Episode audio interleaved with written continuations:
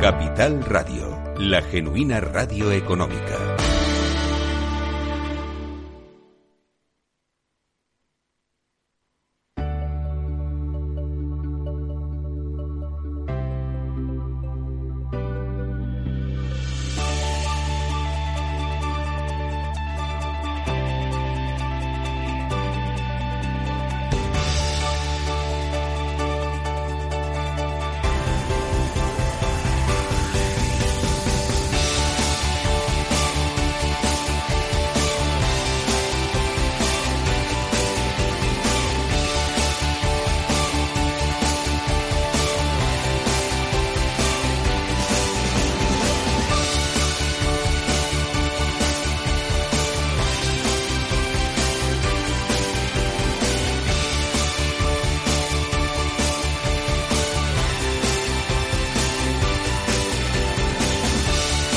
Capital Radio, Conecta Ingeniería con Alberto Pérez.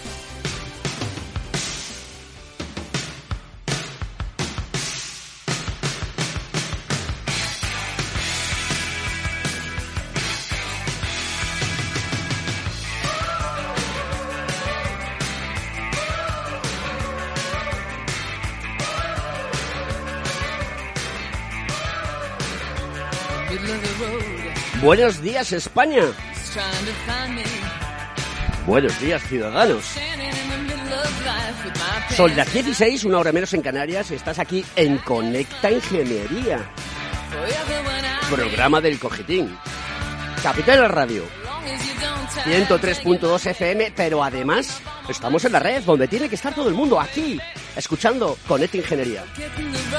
Hoy os voy a sorprender, porque va a ser un programa diferente algo que tenía ganas de hacer hace tiempo y que lo vamos a exponer para que la gente siga tomando conciencia de lo importante que es la ingeniería en nuestro mundo y cómo los ingenieros hacemos cosas para la sociedad. Buenos días, Antonio Sousa, ¿cómo estás? ¿Qué tal? ¿Cómo estamos? Gordo, calvo y viejo. Como siempre. Claro, preguntas obviedades. Ese que se ríe por ahí es nuestro invitado de hoy.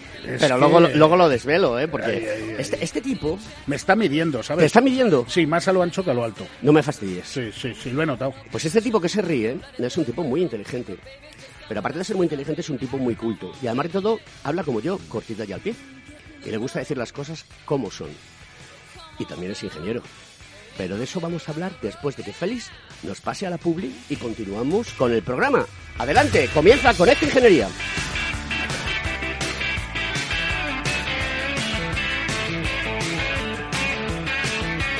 Escuchas Conecta Ingeniería con Alberto Pérez. Según sondeos realizados por colegios profesionales, las licencias registran plazos de tramitación superiores a los 18 meses. Los encuestados afirman tener sentimientos de impotencia por los retrasos inaceptables y gravosos. En eCity, las licencias ya no son un problema. Gestionamos con celeridad tu licencia o declaración responsable de modo presencial o telemático. Te garantizamos trato personalizado, seguridad y solvencia. eCity es una entidad colaboradora urbanística del Ayuntamiento de Madrid con más de 10 años de experiencia. Solicita información, tu EQ de confianza, www.ecity.es. También puedes llamar al teléfono 914514499 o visitarnos. Estamos en la calle Jordán número 14 de Madrid. Acceso por el Colegio Oficial de Ingenieros Técnicos Industriales de Madrid. ¿Quieres ser empresa colaboradora del Cogitim? Gracias al convenio gratuito tendrás multitud de ventajas para tus empleados aunque no estén colegiados, tales como descuentos en formación presencial y online, acceso a proempleo para que puedas encontrar el perfil que más se adecue a tus necesidades y aparición en nuestras publicaciones y web, entre otras. Hoy más que nunca, colaboremos juntos. Puedes llamarnos al 91 448 2400.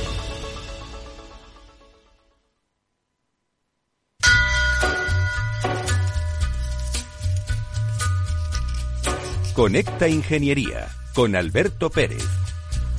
Señor Carno Bernardo de Quiros, buenos días. ¿Qué tal, Alberto? Buenos días.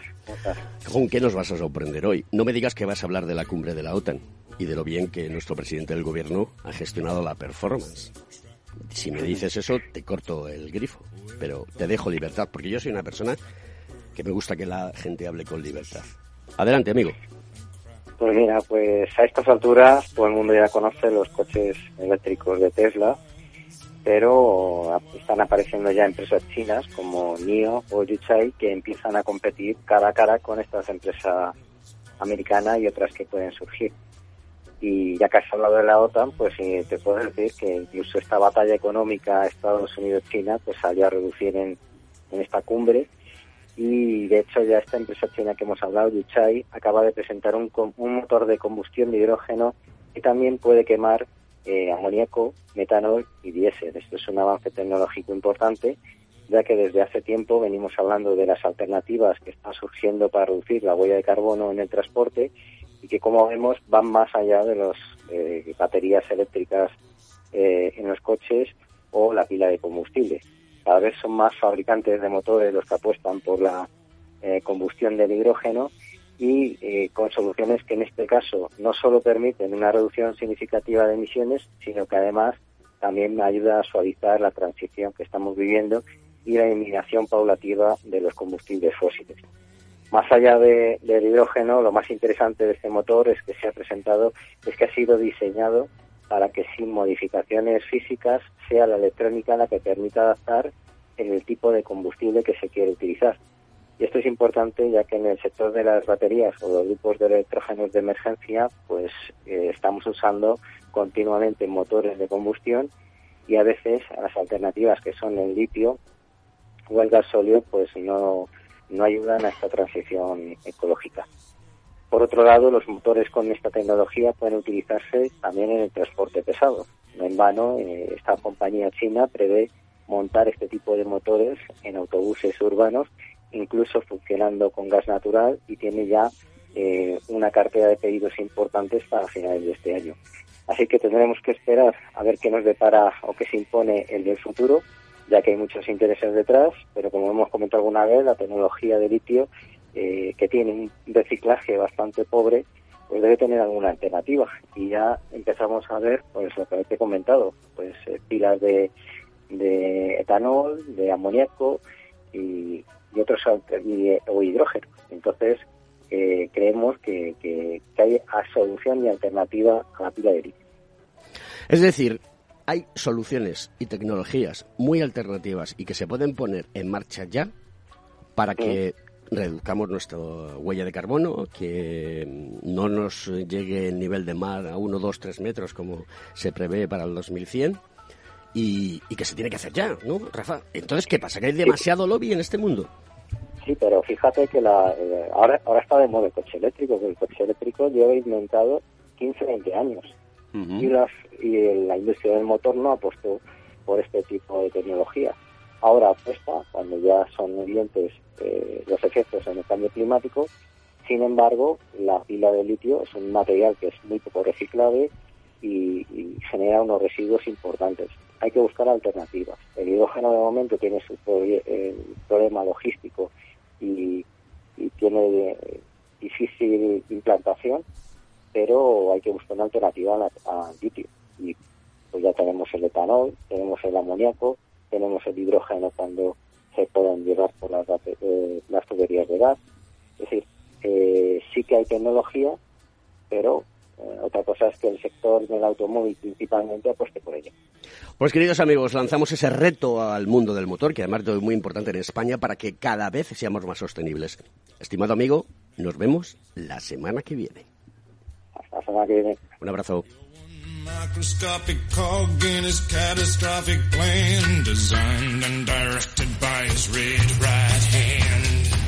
En Capital Radio, Conecta Ingeniería con Alberto Pérez.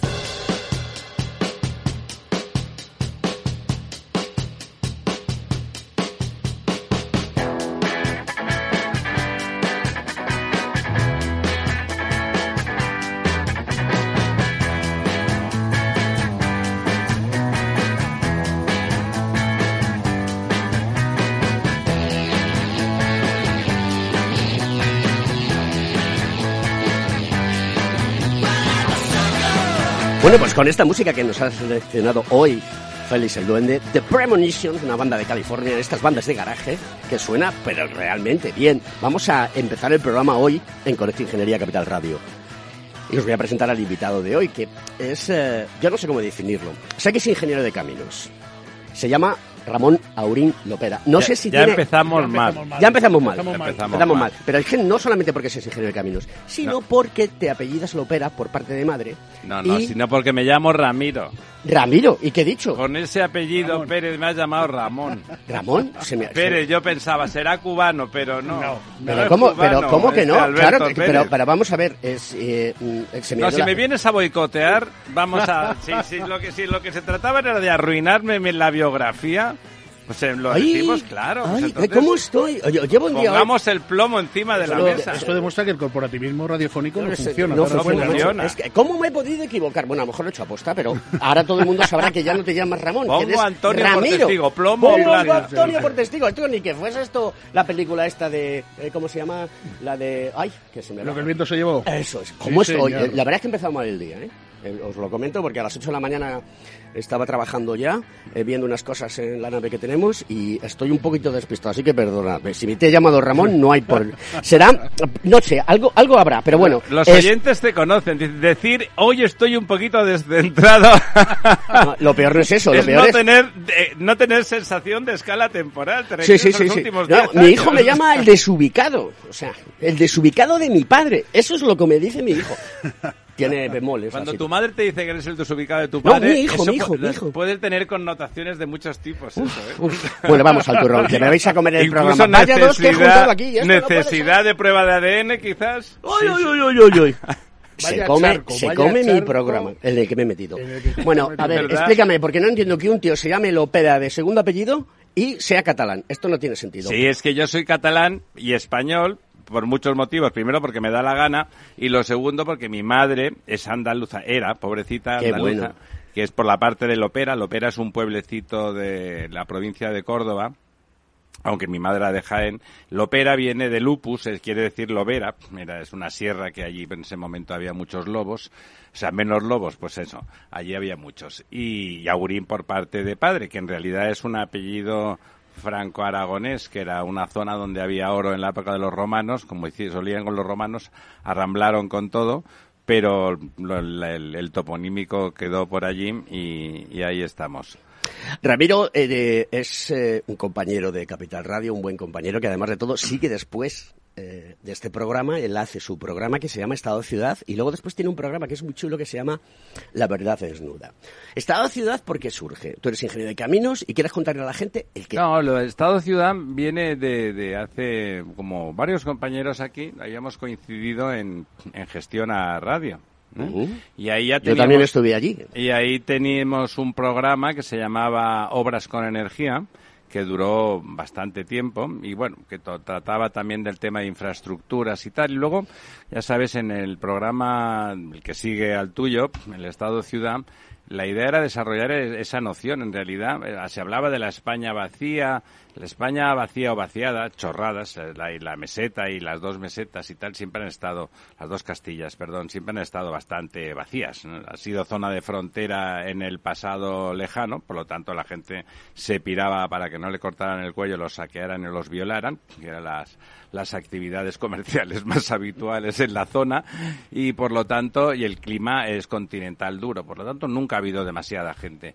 Pero de decir, ¿cómo se hace para que eso esté lleno? Y eso tiene más que ver con vuestras ingenierías, las de los industriales, que, que las cosas de la construcción, que es, la- que es más la mía, aunque ya todo es amplio, ya sabes, que es las telecomunicaciones y los servicios, ¿no? Cuando tú dotes de servicios, entre comillas, urbanos, todo el territorio, antes eso era un- una entelequia, una utopía, ahora no es una utopía, ¿no? Como decía Marcus, es el final de la utopía, ahora tener las mejores comunicaciones, las mejores en cualquier pueblecillo fantástico colgado de de una serranía es perfectamente factible, ¿no? Incluso si no lo tienes mm, con servicio público, instalártelo en privado es relativamente asequible, o sea que realmente se puede urbanizar, se puede hacer. De hecho, hace poco han hecho un estudio desde UNE, desde la, lo de las normas, Una norma española. eso es. Pues que, que diciendo cómo debería de ser eh, el conjunto de, de parámetros, de indicadores para que se pudiera considerar mm, razonablemente urbanizado y dotado de servicios un territorio, es decir, distancia máxima a un hospital o a un centro de asistencia primaria, todas esas cosas que podríamos hacer una lista muy larga de cosas que una familia normal encuentra necesario en algún momento, a qué distancia tiene que estar para que se considere que ese territorio pues eh, bueno, pues está bien servido y tiene por lo tanto eh, unas ciertas características urbanas. Entonces la idea es cuando todo el estado ciudad sería ese estado ideal donde todo ese tipo de servicios tienen una cierta isotropía, o sea, no, no del todo, en una ciudad todo pasa con una densidad casi casi nuclear, pero en el otro territorio que realmente podemos hablar de de franjas y que ahí se produjera eso. Eso no es tan difícil de hacer. Vale dinero, como todo en la vida, pero no es tan difícil de hacer. Simplemente hay que tener claro lo que hay que hacer. Si lo tienes claro, lo vas haciendo y un día, un buen día, te das cuenta de que lo tienes hecho, ¿no? O sea, no. Sí, pero en este país, mucho la gente no quiere hacer cosas. No, no, la gente sí que quiere hacer cosas. Ahora mismo tenemos un gobierno, y no lo digo por el color, sino por la composición de, y el tipo de gente, el tipo de, de capacidad que no, que no es planteable. Es decir, una cosa como la que estamos diciendo no es difícil, pero es compleja. No es difícil, pero es compleja. Antonio eh, es un tío con experiencia, se dedica al mundo de la construcción, es inteligente, no tiene 25 libros ni tres doctorados, pero estoy seguro, lo acabo de conocer hace muy poco ratito, pero como a mí una de las cosas por las que me han pagado tradicionalmente es por conocer a las personas muy rápido, eh, que hacemos un plan y Antonio dice, bueno, ¿cuánta gente y cuánto dinero me pones a disposición? Tanto. Y, va produciendo pim, pam, pim, pam, pim, pam, de forma fractal, podríamos decir, pim, porque como son parámetros para definir distancias y capacidades en el territorio, al final son células que hay que configurar. Evidentemente no todo es igual, en una sierra es distinto, en un sitio muy plano es distinto, y todo eso lo pones en marcha y es relativamente fácil. De hecho, fíjate cómo será que al hilo de lo que dice Ramiro, eh, África es el continente por explotar y una de las de las eh, fuentes de atención principal para grandes empresas es África y carece de los recursos mínimos para establecer eh, lo que sería una urbe, ¿no? Y, bueno, pues se liga perfectamente con lo que estamos hablando porque al final resulta que se están convirtiendo en atractivos zonas que hasta ahora no encuadraban dentro de lo que nosotros consideramos habitables o eh, mínimamente urbanizables por el tema servicios. Cuando además esto, y lo hablamos muy a menudo, ¿no? le pongamos drones que te lleven a un sitio sin tener que desarrollar infraestructuras viarias y que el transporte eh, se agilice porque aparezcan nuevos medios de transporte o medios más ecológicos, eh, estamos hablando de que la producción energética ya prácticamente se puede hacer por vía solar, no necesitamos tendidos eléctricos, no necesitamos carreteras. Eso hace el modelo Tatuán en Star Wars, ¿no? Esas, esas cosas que aparecen ahí. ¿eh? Eso es, Oye, ¿qué, opináis de lo que.? De, porque además de todo, eh, me parece una muy buena idea, ¿no? Sobre todo para, para tener las comunicaciones al, nivel mundial, ¿no? Lo que ha hecho Elon Musk con el Starlink, ¿no? Que incluso ya puedes comprar la antena que se autodirige para encontrar los mejores satélites y poder dar. Eh, es aproximadamente un coste de 100 euros mensuales lo que te permite tener una antena. No sé, no he mirado la cantidad de. o el canuto que tiene para hacer pasar eh, los gigabytes por por ello, pero mm, esto mm, ya no es tan difícil, ¿no? Las empresas operadoras se van a tener que empezar a pensar que van a tener que hacer cierto tipo de cosas, pero que ya no van a... De hecho, ya están quitándose las torres de en medio de comunicaciones, ¿no? Em, ¿Esto acelerará mucho el progreso de la humanidad? Porque esto sí que es progreso, no progresismo como el que hablan y utilizan. No, El, tema es, es, lo que estaba, el Antonio lo extrapolaba, ¿no? Lo llevaba de, a un territorio todavía más desconocido y salvaje que tiene un problema.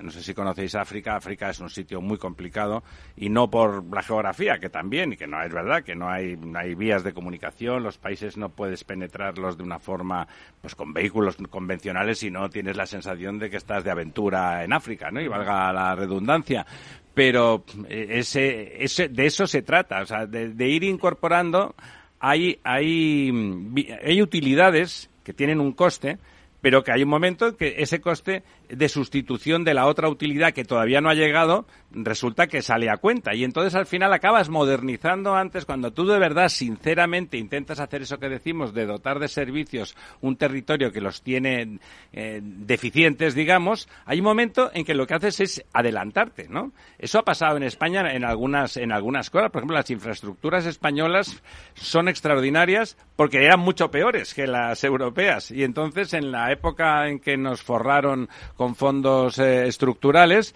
se mejoraron y ahora mismo, pues es verdad, la red de autopistas o la red de ferrocarriles de alta velocidad es, la mejor de Europa. El agua. Eh, hoy en día están apareciendo artículos constantemente en la prensa digital donde habla de que la profesión del futuro ya no va a ser ser piloto de drones, de drones sino ingeniero agrónomo. ¿Qué pasa con el agua y con la alimentación? Y tú de eso sabes mucho. Bueno, el agua es que hay la que hay y siempre es la misma. Y entonces la gestión de ese agua depende del ciclo natural.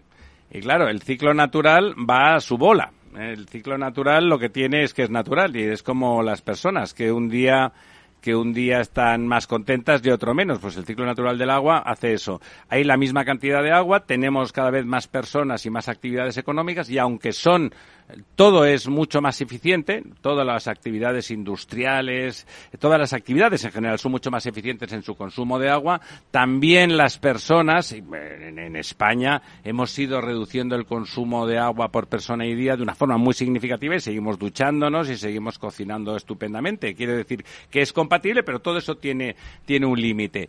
¿Qué, ¿Qué, pasa? El cambio climático. El cambio climático afecta sobre todo en que irracionaliza más todavía ese ciclo, ese ciclo natural en todos sitios. ¿eh? Y en España, que ya de por sí llovía poco y mal, pues, a, pues ahora tenemos un problema. Mira, eh, dos cosas que habéis tocado que son muy interesantes y necesarias para el desarrollo. Y es las comunicaciones, como decía Alberto, y ponía el caso de Starlink, y la parte del agua en comunicaciones, por ejemplo. Eh, ahora estamos viendo un refresco en la calificación de las zonas turísticas españolas. Yo particularmente eh, soy el secretario general del Clúster Aeronáutico Aeroespacial de Canarias, y por ejemplo hay una zona que es más Palomas, que ha sido una zona asociada, pues aparte de desértica sur de Gran Canaria, donde estaban las, las famosas dunas de más Palomas, y es una parte eminentemente turística. ¿Qué sucede? Que con el desarrollo de las comunicaciones lo que ha habido es un revulsivo y ha colocado el turismo eh, eh, asociado a lo que es los nómadas digitales, ¿no? Gente que se desplaza a una zona turística y además puede desarrollar una actividad de empresarial completamente viable, ¿no? Vamos a pasar a Publi, que ya está feliz dándome Luego te con... cuento lo del agua que te va a molar. Venga, adelante con esta ingeniería aquí en Capital Radio. Seguimos.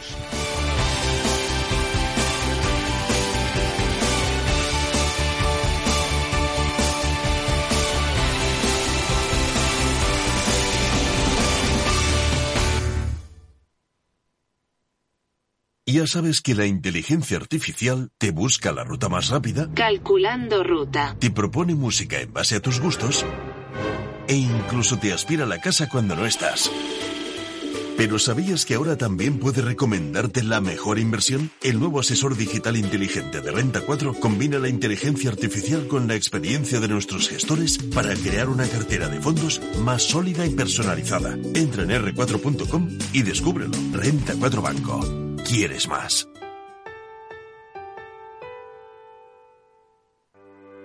¿Necesitas saber el valor de tu empresa o una evaluación de su sostenibilidad? ¿Necesitas un informe reconocido, solvente y de calidad para negociar con eficacia una compra o venta? ¿Lo necesitas para acreditar su valor o sostenibilidad ante terceros? ST Sociedad de Tasación, entidad homologada por el Banco de España, es tu mejor opción. Visítanos en stvaloratuempresa.es o llámanos al 91 436 0205. Capital Radio Madrid 103.2. Nueva frecuencia, nuevo sonido. Escucha cada día entre las 8 y las ocho y media de la noche el balance de los deportes con Paco Lloret, la emoción del fútbol y la pasión del deporte en el balance. Capital Radio. No pierdas detalle de todo lo que afecta a tus inversiones y a tu bolsillo. Toda la información en Mercado Abierto con Rocío Arbiza. de 4 a 7 de la tarde en Capital Radio.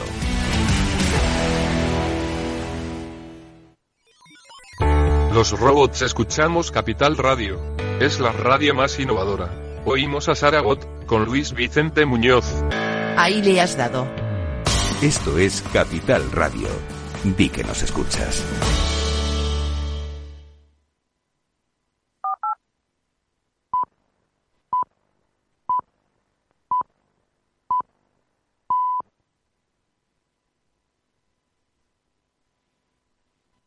Capital Radio, la genuina radio económica.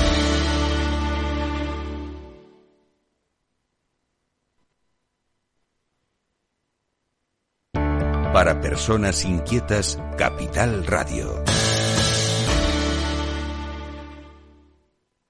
Estás escuchando Conecta Ingeniería.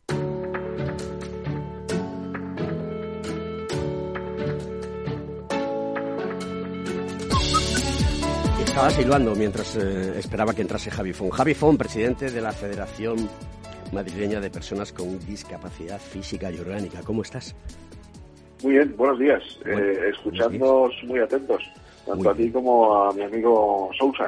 ¿Cómo Que estás, aquí hermano? saludo. Buenos días. Aquí, aquí andamos, buenos días. Bien, bien. Bueno, Pasando lo de un aquí poquito an- de calor, pero bien. Lo de aquí andamos es un eufemismo que tú Claro, usas. claro. Eh, sí. Tú Sí, aquí Sí, pero bueno, ya. Tú no andas, tú vas a limitar rodando, de poco. dice rodando. O sea, vas a tener, Yo eh, vas a tener, como dice que- Ramiro, eh, nuestro invitado de hoy, Ramiro Urín, que no es Ramón, que quede claro, que el otro, antes me he equivocado. me está haciendo una seña diciendo, ¿cómo te quiero, Alberto? Pues, eh, eh, como decía él, eh, pues ya dentro de poco vas a levitar y vas a ir funcionando con tu silla de ruedas, vas a ir a todos lados y, y ya no vas a ser el azote del alcalde de Madrid, porque Y te puedo alcalde... asegurar una cosa, que si no es por la investigación, porque no lo va a ser, eh, ni por la medicación, porque no va a ser, no somos un país que se investigue, va a ser por la mala leche que me ponen algunas cosas que oigo a veces de lo que se está haciendo. Entonces saldré corriendo de aquí, seguramente. Seguro. En fin. Vamos con esa noticia que nos tienes hoy preparada. Bueno, eh, yo creo que si hablamos de coches autónomos, pues bueno, todo se nos viene a todos se nos viene a la cabeza lo que va a pasar en un futuro inmediato. Se ha una ley eh, que para el 2025 creo que ya van a empezar a, funcionar vehículos autónomos por España. Veremos a ver si esto es, es posible. Pues verán, eh, las personas con discapacidad, eh, con movilidad reducida, sabéis que tienen un problema importante de movilidad.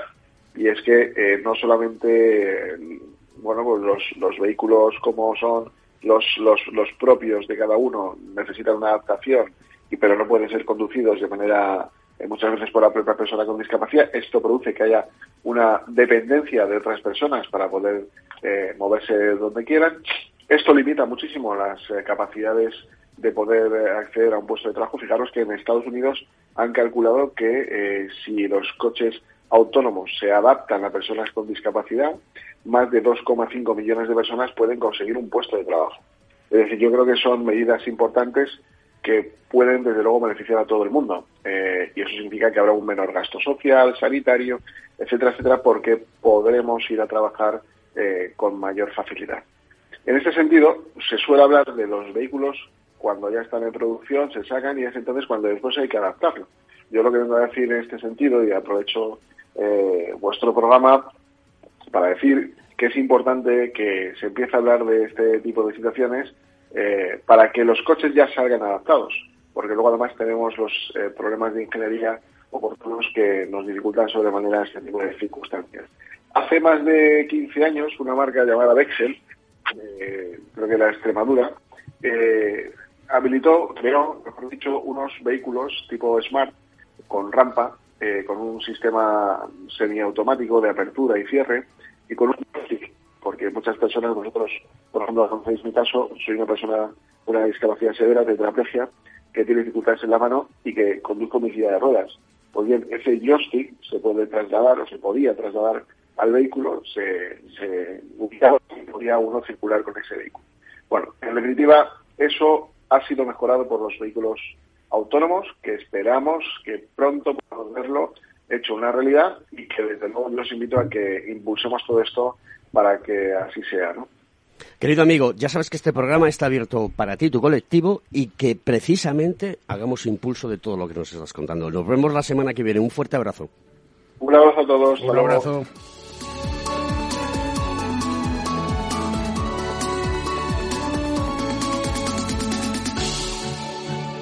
Estás escuchando Conecta Ingeniería.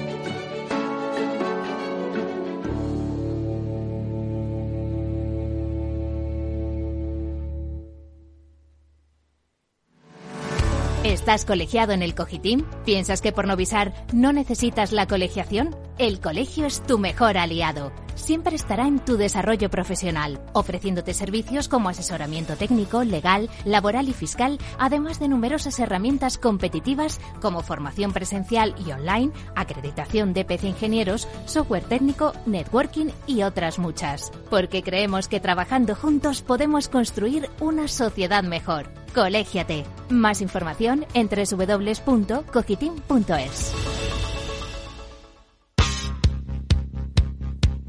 Conecta Ingeniería con Alberto Pérez.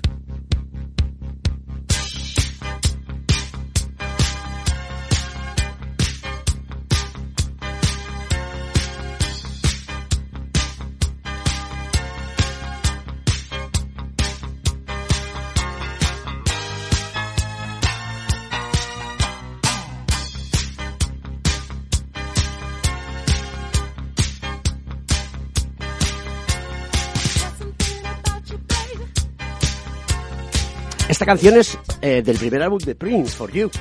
Esto tiene más años que, que, que vamos. eh, Que que- que Jordi, yo- Jordi Hurtado. que Jordi Hurtado. O sea, es increíble. Y fíjate cómo suena, ¿eh? Estamos en el siglo XXI, este es del siglo XX. Si no recuerdo mal, esto será finales de los 70. Y es una de las canciones más chulas que tiene. Tiene muchísimas chulas, pero todas tienen algo especial. Ya sabéis que soy un apasionado de él. A ver, hablábamos del agua. Quiero que, creo que Antonio Sousa quería comentar algo. Mira, eh, voy a dar mi, mi sección sin dar mi sección. Perfecto. Cortita y al pie, Pongámonos, princesa. pongámonos en, en faena. 1990, una sequía de la leche en España, en el sur. Como ahora, y, Como este año. Un ingeniero de 82 años, Enrique Veiga, eh, se le ocurre sacar agua de la nada. Algo que parece absurdo. Y dices, bueno, pues este hombre crea una máquina que lo que hace es enfriar el agua y condensarla de manera que produzca agua. Y cuando decimos aire, enfriar el aire, Perdón, decir. perdón, cierto, el aire, de la nada. Y diremos, bueno, pues es relativamente sencillo, entendiendo que la humedad relativa del aire puede ser hasta del 80 o del 60%, que son los sistemas que hay más habitualmente. Hay aires que condensan agua, eh, perdón, máquinas que condensan el, el- el agua que hay en el aire y producen, eh, bueno, pues agua potable. Eh, ¿Qué es lo que hace diferente al invento de Enrique Veiga? Enrique Veiga es capaz de producir agua en un aire de hasta 50 grados centígrados con una humedad relativa inferior al 5%. Y es más, esa máquina que él inventa, transportada en un carrito, tamaño carretilla, produce de 60 a 70 litros diarios. Pero en el volumen de un camión y medio, prácticamente lo que tiene un camión y medio de volumen, produce 5.000 litros de agua potable al día, en condiciones de hasta 50 grados de temperatura y 8% o 5% de humedad relativa. Eso nos lleva a hilar con lo que hablamos de las comunicaciones, cuando hoy en día ya las infraestructuras de comunicaciones, las terrestres, eh, y la producción del agua empiezan a no ser un fallo, y esto estamos hablando de una máquina que se está eh, imponiendo ya y se está utilizando en zonas desérticas, porque vuelvo a decir que hay otros inventos que no son de Enrique Veiga y no son españoles, este es un invento español de un ingeniero nuestro, que viene de 1990 y que produce 5.000 litros de agua. ¿eh? Entonces, estamos viendo como hay un montón de cosas que están aproximando esas, esos ítems que decía Ramiro eh, en la valoración de una zona para poderla declarar eh, como urbana, como urbanizable, como como, Como eh, ciudad. como ciudad, efectivamente, ¿no? Y dices, bueno, pues eh, si además a eso le unimos que la alimentación está empezando a vivir un proceso de síntesis, síntesis proteínica, ¿no? Impresión 3D de alimentos, que parece algo futurista, pero estamos, el Fab Lab de Barcelona, por ejemplo, imprime dos, tres metros de piel humana partiendo de un centímetro cuadrado de piel humana de un quemado, ¿no? Y estamos empezando a hacer síntesis proteínica de determinados alimentos para poderlos imprimir partiendo de unos cartuchos en los que hay una determinada eh, serie de mm, elementos y proteínas. Eh, ostras, estamos viviendo una sociedad que va a depender menos de esas infraestructuras que eran como muy necesarias antes y muy ar- arraigadas a la No, y el, hablabas hace un momento con alguien de, de la Asociación de Discapacitados. Sí, y tal. eh, fama la Ahí, federación. ahí, fíjate, la tecnología otra vez hemos de creer más en la tecnología. Creer es una, una, expresión que aplicado a la ciencia y la tecnología sabe mal, pero hay que tener confianza, si no fe no, pero sí confianza en esas capacidades. Los, las tecnologías para que las personas con discapacidades físicas puedan ser plenamente operativas eh, son muy importantes porque cualquiera en algún momento determinado puede resultar que está que está en eso, ¿no? Por lo tanto, eh, eh, esa autonomía es lo mismo que estaba comentando. Yo conocía el invento que estaba comentando Antonio. Es muy interesante. hay humedad en el ambiente, en unos sitios más, en otros menos, pero ese agua está ahí y realmente cualquiera que haya tenido, hay máquinas mucho más primitivas que en los sitios con muchas humedades se ponían, bueno, y salían litros y litros de agua en una habitación de esas que dices, ¿cuántas humedades hay aquí? Y litros y litros de agua, ¿no? O sea, los sistemas de climatización split que tenemos puestos en nuestras casas generan residuo que es agua. Y habla de litros y litros. Y por lo tanto, de golpe, eso trasladado, el agua se puede producir. Si la hay, pues mejor. Si no la hay, está en el ambiente. Bueno, cuando uno tiene el 5%, tarda mucho en sacar los, los litros de agua. No por nada, sino porque, no hay. No hay, no hay claro. Porque no hay, hay poca, ¿no? En el desierto no, pero por ejemplo, en el Amazonas, agua potable no hay mucha hay muchísima agua y no potable, ¿no? Se puede potabilizar, pero como la, humedad ambiente es descomunal, es del 90 y del 98%, tú, eh, ese tipo de máquinas es como una especie de grifo realmente, ¿no? Es como una especie de grifo, incluso puede competir con la posibilidad de potabilizar eh, relativamente. Es decir, la, esa urbanización llevando la tecnología a los sitios es perfectamente factible y es en lo que deberíamos de estar ahora mismo, donde, donde llegue, no hace falta inventar la pólvora. Si tenemos ya una buena carretera, yo que sé, en Castilla, todos los sitios están servidos por buenas carreteras porque es un sitio plano. Pues ve a poner lo otro, esas antenas que decías tú, vamos a asegurar que el agua llega en condiciones, que se optimiza todo. vamos a ser conscientes de que nosotros hemos colonizado el planeta hemos colonizado el planeta, vamos a tratarlo bien, pero no vamos a mentirnos y hacernos trampas al solitario. ¿Alguien quiere vivir en el neolítico? indudablemente no. Queremos dejar de crecer y no, de crecer en el sentido de dejar, ya no vamos a ocupar, vamos a dejar de tener hijos, vamos a seleccionar al 50% de la población para que no tenga hijos y la cantidad de humanos que haya sobre el planeta sea una carga mucho más llevadera para el resto de especies. No, porque además sería una forma de fascismo muy sofisticada y muy perversa. O sea que vamos a dejar de hacernos trampas al solitario, pues vamos a ser serios, vamos a optimizar todo, vamos a ser eficientes, no hace falta tener 14 hijos, pero esa, esa tasa de reposición, ¿por qué negarle a un ser humano la posibilidad de dejar como mínimo la continuidad? Pues es una cosa que tiene connotaciones muy importantes, ¿no?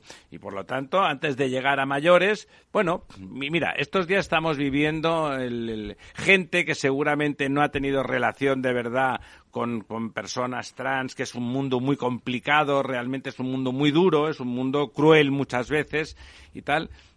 Pasamos de que realmente la asunción de, la condición sexual y psicológica, porque esa es más una condición psicológica que sexual, no está bien integrada en la, en la sociedad, a que de golpe niños de 16 años pueden tomar la decisión. Yo he hablado con, con amigos trans y muchas veces me han dicho que se han arrepentido. No porque piensen que, que, son otra cosa sexualmente ahora, ni porque piensen que no les gustaría ser una mujer, que sí que lo siguen pensando.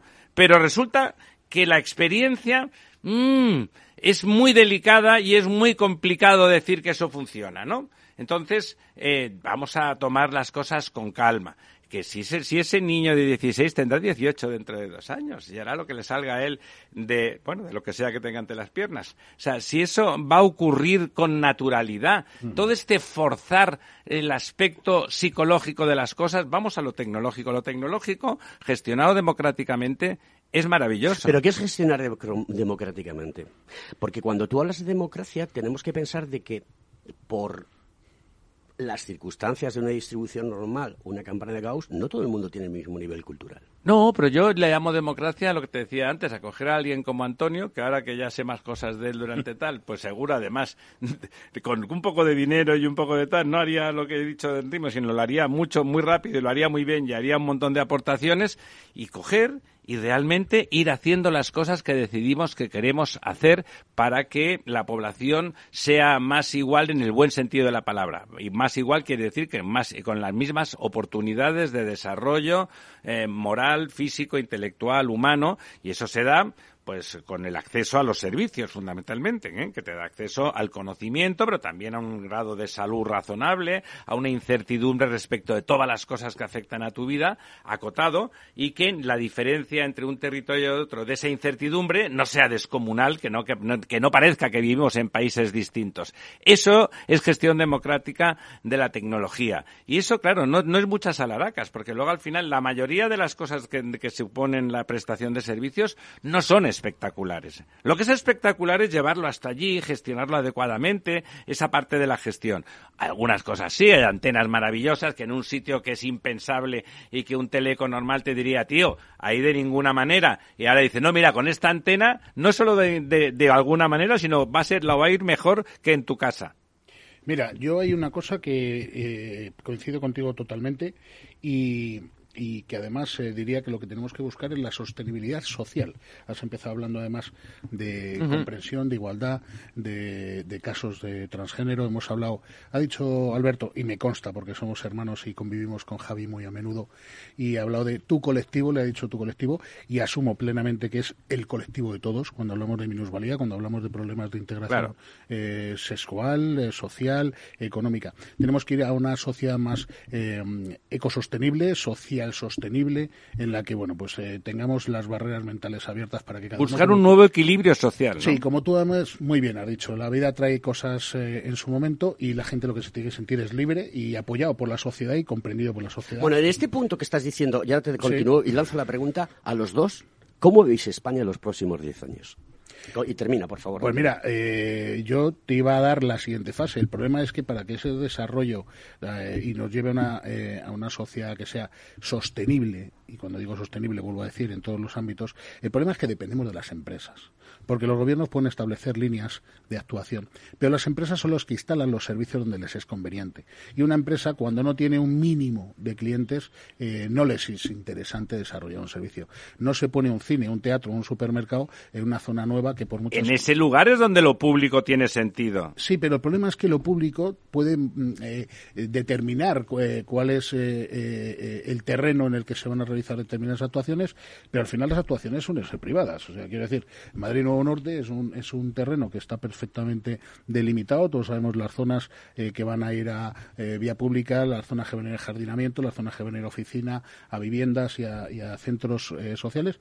Pero el problema de eso es que luego tienen que llegar las empresas y querer construir los edificios.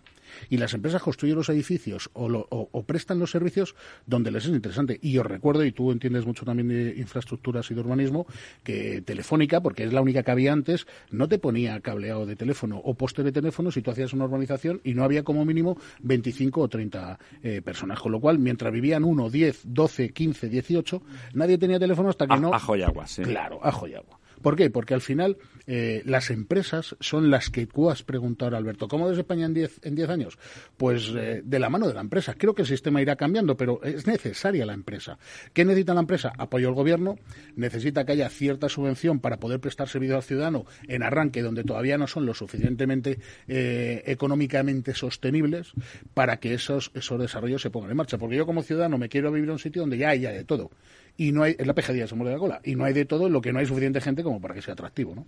Fíjate, eh, totalmente de acuerdo en que, que el, país y en general toda la actividad en todos los lugares vendrá de manos de las empresas. Pero todos esos que se llenan la boca de lo público no discriminan y, y tienen, para decir público, tienen que criminalizar a las empresas, que es exactamente lo contrario que lo que tienen que hacer.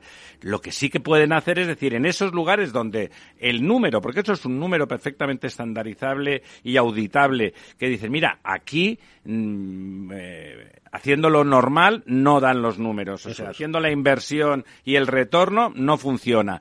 Pero si queremos urbanizar esto, hay que hacer esto, porque eso es un pez que se muerde la cola. Si no hay servicios, no voy, y si no voy, no hay servicios. O sea, entonces ahí sí que tiene sentido decir, bueno, yo te cubro, como los peajes a la sombra, yo te cubro, tú me dices que necesitas 10.000 vehículos, pues si son 8.000, los otros 2.000 te los pago yo, eh, para entendernos, Eso es, eso ¿vale? es. Ahí lo mismo, oye, queremos que esto tenga servicios y se, quiero estabilizar la población aquí y es una población escasa e insuficiente. Pues eso subvenciona esos servicios, Porque esos servicios sí que me están haciendo iguales a las personas.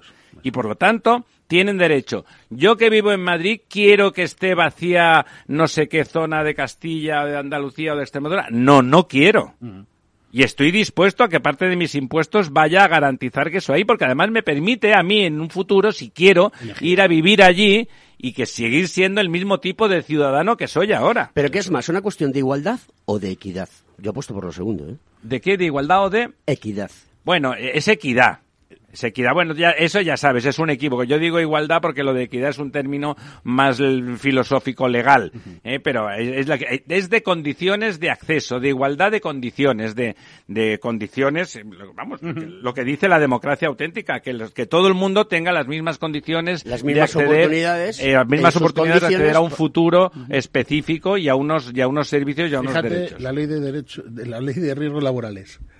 Ahora estamos mirando Ah, por sí, la sí, puerta sí, y estamos viendo, viendo una señora directo, en lo voy a piso, narrar, en un piso... cinco o eh, seis En un alféizar de una ventana, limpiando... Eh, sin ¿Están tipo de- infringiendo la ley o no? Sí, Saliendo- sí, sí, saliendo sí, por ahí la está. ventana a limpiar. Es increíble. Sí, sí, y la, fíjate, eh, toma una foto, por Estoy- favor. estoy es tomando es- una es increíble. Eh, luego la colgaremos en redes para que se vea. La señora está haciendo una limpieza. ¿Y de quién es la culpa de eso? ¿De el propietario de la vivienda que ha contratado esos servicios o de la persona que está haciendo eso? Porque aquí tendríamos un debate. De los dos. Ramiro, eh, sé que te tienes que Me marchar. tengo que ir, eh, Porque vuelvo. tu programa en cinco minutos vuelves. Vuelvo en cinco minutos. Así Alberto, que- Antonio, un placer. Venga. Ramiro. Señores oyentes, vuelvan a este programa al que me han invitado. Me parece que si me invitan a mí debe de merecer la pena. Seguro que sí, querido amigo. Un fuerte abrazo. Muchas gracias Un por estar ahí con nosotros. Seguimos en contacto. Un abrazo. Bueno, pues señores, estamos aquí en directo. Esto es la radio en directo, Antonio. ¿eh? Así ¿Eh? es, así Ponos es, un poquito hermano. de música, Félix, que ya se va a ir acabando el programa. Ya nos quedan eh, nueve minutillos para, para Es terminar. verdad Bueno, que estamos camino de, una sociedad. Yo, yo confío, yo eh, me fío de las personas, me fío además de las instituciones y creo que al final conseguiremos una sociedad eh, sostenible por la equidad y sostenible por la comprensión y el entendimiento. Creo que además estamos viviendo una época de nuestra vida que no ha sido igual eh, nunca antes, ¿no? Creo que hay muchos derechos todavía por conseguirse, pero creo que la lucha la está ganando el- la razón, ¿no? La razón y el corazón y que somos eh, un ejemplo, eh, al menos en España, de verdad, de lo que es una sociedad eh, con integración. Hay mucho camino por recorrer, muchísimo. Cuando hablamos con Javi y nosotros lo vivimos constantemente cada vez que hacemos un viaje, Sí, la accesibilidad en, en cierto tipo de sitios es complicada. Nadie piensa en los demás. Se piensa en eso que yo llamo la distribución normal, campana de Gauss, que es realmente así. Es decir, la inmensa mayoría de la población que necesita esto y el resto no. Ahora esta es la semana de, de- de- del orgullo, ¿no? Del orgullo gay. Oye, pues todas aquellas personas que quieran tener una vida sexual diferente, piensen de otra manera, oye, que disfruten. no, diferente. Fíjate, yo cuando Yo no, hablamos no, del- no hay que poner sesgos. Cuando hablamos del diferente, y sé que pensamos igual. eh, El días que llaman los no, americanos, No hablamos del diferente, diferentes somos todos, ¿no? o sea, incluso eh, personas que tengamos la misma tendencia, ¿no? Dices, pues yo me declaro eh, eh, totalmente eh, encasillado dentro de lo que era pues el rol heterosexual de toda la vida, ¿no? Pero dos personas en ese mismo rol somos distintos, porque nos gustan cosas distintas, porque nos excitan cosas distintas, porque nos enamoran cosas distintas. Y me parece un alarde de, gallardía y de valentía que muchas personas pues eh, luchen contra eh, la falta de corazón y la falta de cerebro de la gente que no lo quiera ver.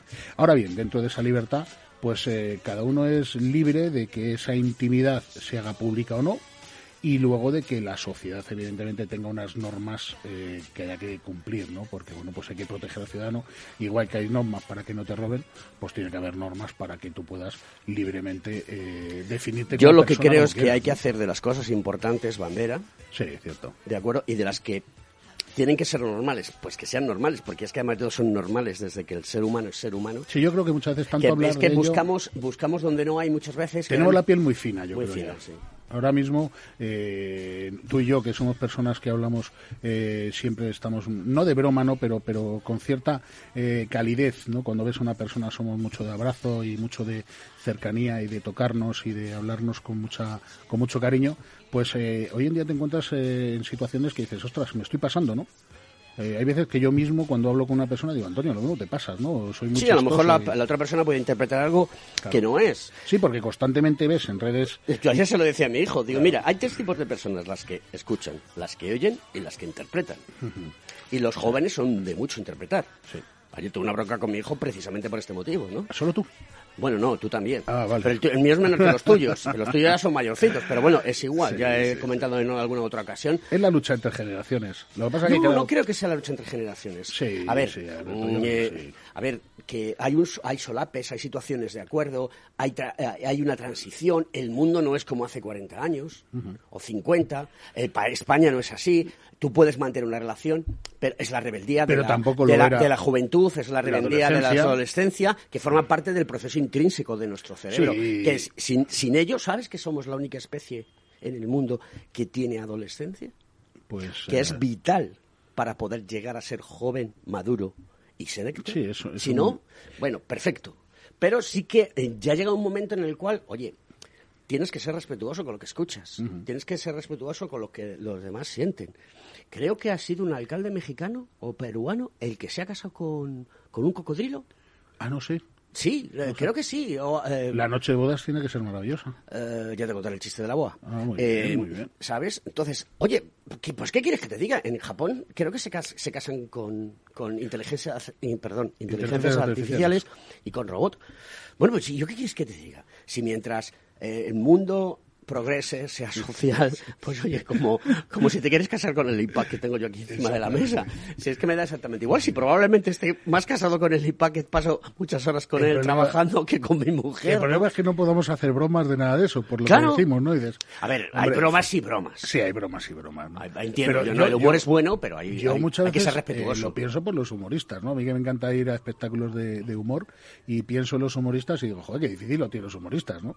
Antes sacabas chiste de cualquier cosa y, y, entre comillas no se ofendía a nadie y ahora solamente puedes hacer chistes de ti mismo, porque si haces chistes del de enfrente eh, te estás metiendo en un problema, ¿no? Y ya creo que al final eso no nos deja margen para poder hablar libremente ni de política, ni de religión, ni de sexualidad, ni de nada, ¿no? Y eso es un mundo que tampoco es un mundo completo, ¿no? Hay que diferenciar lo que es la empatía de la simpatía. Tenemos que ser más simpáticos y también tenemos que ser simpáticos cuando tenemos que serlo. ¿De acuerdo? Son dos conceptos que la gente mm, no maneja con suficiencia. O sea, es decir, una cosa es que tú seas empático y te pongas en la piel, en los zapatos de una persona que te está contando las cosas o cómo actúa él para verlo de una manera asertiva y otra cosa es que tú simpáticamente, por simpatía, ayudes a esa persona a superar sus problemas y sus situaciones. Pero hay que saber diferenciar, ¿no? Se aprende muchísimo siendo empático, es decir, escuchando, eh, tomando notas, mm, investigando, realizando una serie de acciones que te permiten ver las cosas de otra manera.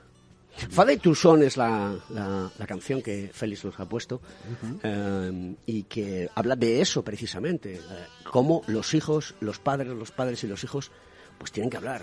Indudablemente cuando eres padre, que es una de las cosas más maravillosas que pueden existir, eh, estás creando personas, Sí. estás creando vida. Lo que pasa que yo creo que lo hemos hablado alguna vez. Yo cuando pienso en la adolescencia lo vivimos como el momento de cambio en madurez de, de los chavales. Y yo creo que hay una parte de la adolescencia que hace madurar al padre, porque al final tienes que cambiar y aceptar a una nueva persona, que es en lo que se ha convertido eh, tu hijo, tu hija, ¿no?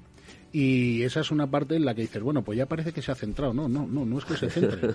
Ellos han cambiado porque era su rol, tenían que cambiar físicamente y mentalmente. Sabes que el cerebro humano está preparado para un cambio que no llega hasta los 18 años por evolución, aproximadamente, ¿no? 16, 18 años por evolución de lo que es el cerebro humano. Eh, y ese cambio lo que hace es definir a la persona. Y claro, cuando ya llegan a los 20 y algo, dices, bueno, pues ya parece que se ha estabilizado mi hijo. Dice, no, no, es que te ha acostumbrado, ¿no? Y ya te has hecho, pues eso, eh, con, lo que, con lo que te acaba de llegar. ¿no? ¿Te has divertido hoy? Mucho. Ramiro Aurín es un, es un, un personaje de los buenos. Queridos amigos, se acaba Conecta Ingeniería, programa del Cogitín Capital Radio. Hasta la semana que viene. Abrazos a todos.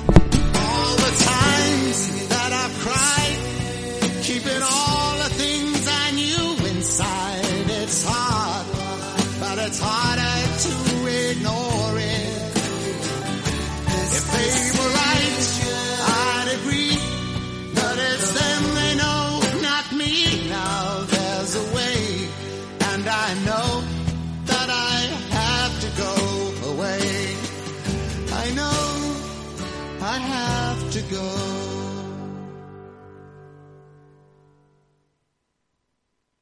Frente a los impagos, vitamina D, la fórmula de información empresarial exclusiva de Informa para minimizar los riesgos y facilitar la toma de decisiones. Descubre Data Powered by Informa, la solución perfecta para tu negocio. Consulta al especialista en Informa.es.